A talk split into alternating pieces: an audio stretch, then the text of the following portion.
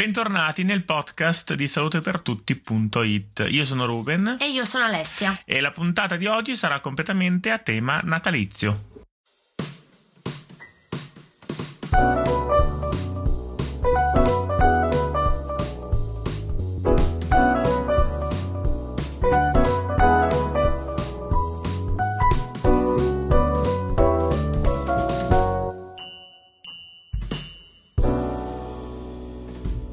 Parliamo di come la medicina può aiutare Babbo Natale. Mentre Babbo Natale si prepara per le 24 ore più impegnative del suo anno, quale abilità usa per portare a termine un lavoro apparentemente impossibile in modo efficace e sicuro e che possono anche essere applicate alla medicina? Nel numero di Natale del The British Medical Journal, due medici, il chirurgo Peter Brennan dell'ospedale di Portsmouth e la radiologa Rachel Oppen dell'Università di Southampton, hanno deciso di riflettere sulle tante lezioni che la professione medica può imparare da Babbo Natale. Come fa ad aiutarsi allora Babbo Natale o come potrebbe aiutarsi? È risaputo che delle pause regolari e un'adeguata idratazione e nutrizione durante il lavoro sono fondamentali per mantenere le prestazioni e la sicurezza.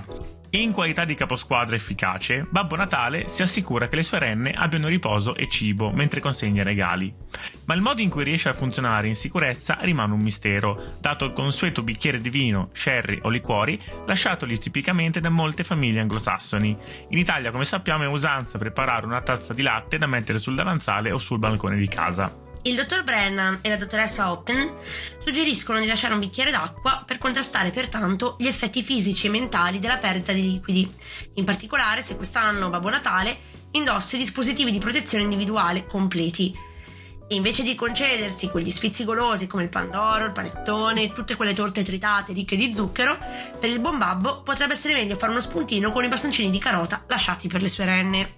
Aggiungono inoltre che Babbo Natale dovrebbe essere lodato per il suo impegno esemplare con le liste di controllo, ma i due specialisti notano che le sue limitate capacità di comunicazione verbale, si limita come sappiamo tutti a un semplice ho ho ho, potrebbero essere migliorate. Con un carico di lavoro così intenso, grandi aspettative e il timore di una diffusa delusione in caso di errore, la pressione su Babbo Natale per fornire un servizio superlativo deve essere immensa. Tuttavia, non hanno dubbi sul fatto che apprezzi l'importanza di mantenere una buona consapevolezza della situazione, un lavoro di squadra efficace grazie alle sue efficienti renne e una pianificazione anticipata che gli permetta di pensare ai molteplici scenari che potrebbero verificarsi alla vigilia di Natale. In questo modo evita la probabilità di un imprevisto natalizio come la consegna errata serata delle scorte in loco. E quando qualcosa non sembra giusto, Babbo Natale saprà istintivamente di fermare la slitta se è sicuro farlo, fare un passo indietro e rivalutare la situazione con il suo team di lavoro. Sebbene non ci siano prove che si impegni in un briefing formale della sua squadra, gli autori del British Medical Journal affermano che sarebbe ingenuo pensare che Santa Claus non prenda sul serio questo aspetto vitale del lavoro, soprattutto perché il suo team lavora insieme di rado, come ben si sa, una volta l'anno. Veniamo quindi all'approccio pratico. Alcuni esempi di buone pratiche includono concordare i ruoli durante una possibile crisi e valutare tutti i membri indipendentemente dall'anzianità, dagli abbinamenti di slitte o dalle loro caratteristiche fisiche, come il naso lucido nel caso di Babbo Natale.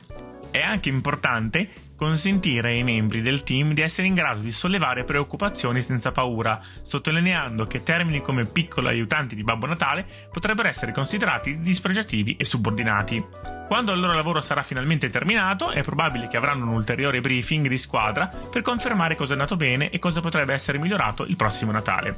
Si sa, la salute e il benessere psicofisico passano anche attraverso la qualità e una gestione ottima del proprio lavoro, specie durante un periodo intenso come quello delle festività natalizie. Si conclude qui la puntata del nostro podcast e speriamo che Babbo Natale, se all'ascolto, abbia preso un po' spunto da quello che abbiamo detto. Assolutamente sì. Noi vi ricordiamo come sempre come potete seguirci e eh, recuperare le vecchie puntate nel caso in cui non le aveste ascoltate. Ci trovate su Spreaker, su Spotify, su Apple Podcast e su Google Podcast, ma anche sui nostri account social, quindi su Instagram e su Facebook come salutepertutti.it. Vi ricordiamo anche di andare a visitare il nostro sito www.salutepertutti.it e di mandarci una mail a info-salutepertutti.it. Buone feste da tutto il team! Ho ho ho!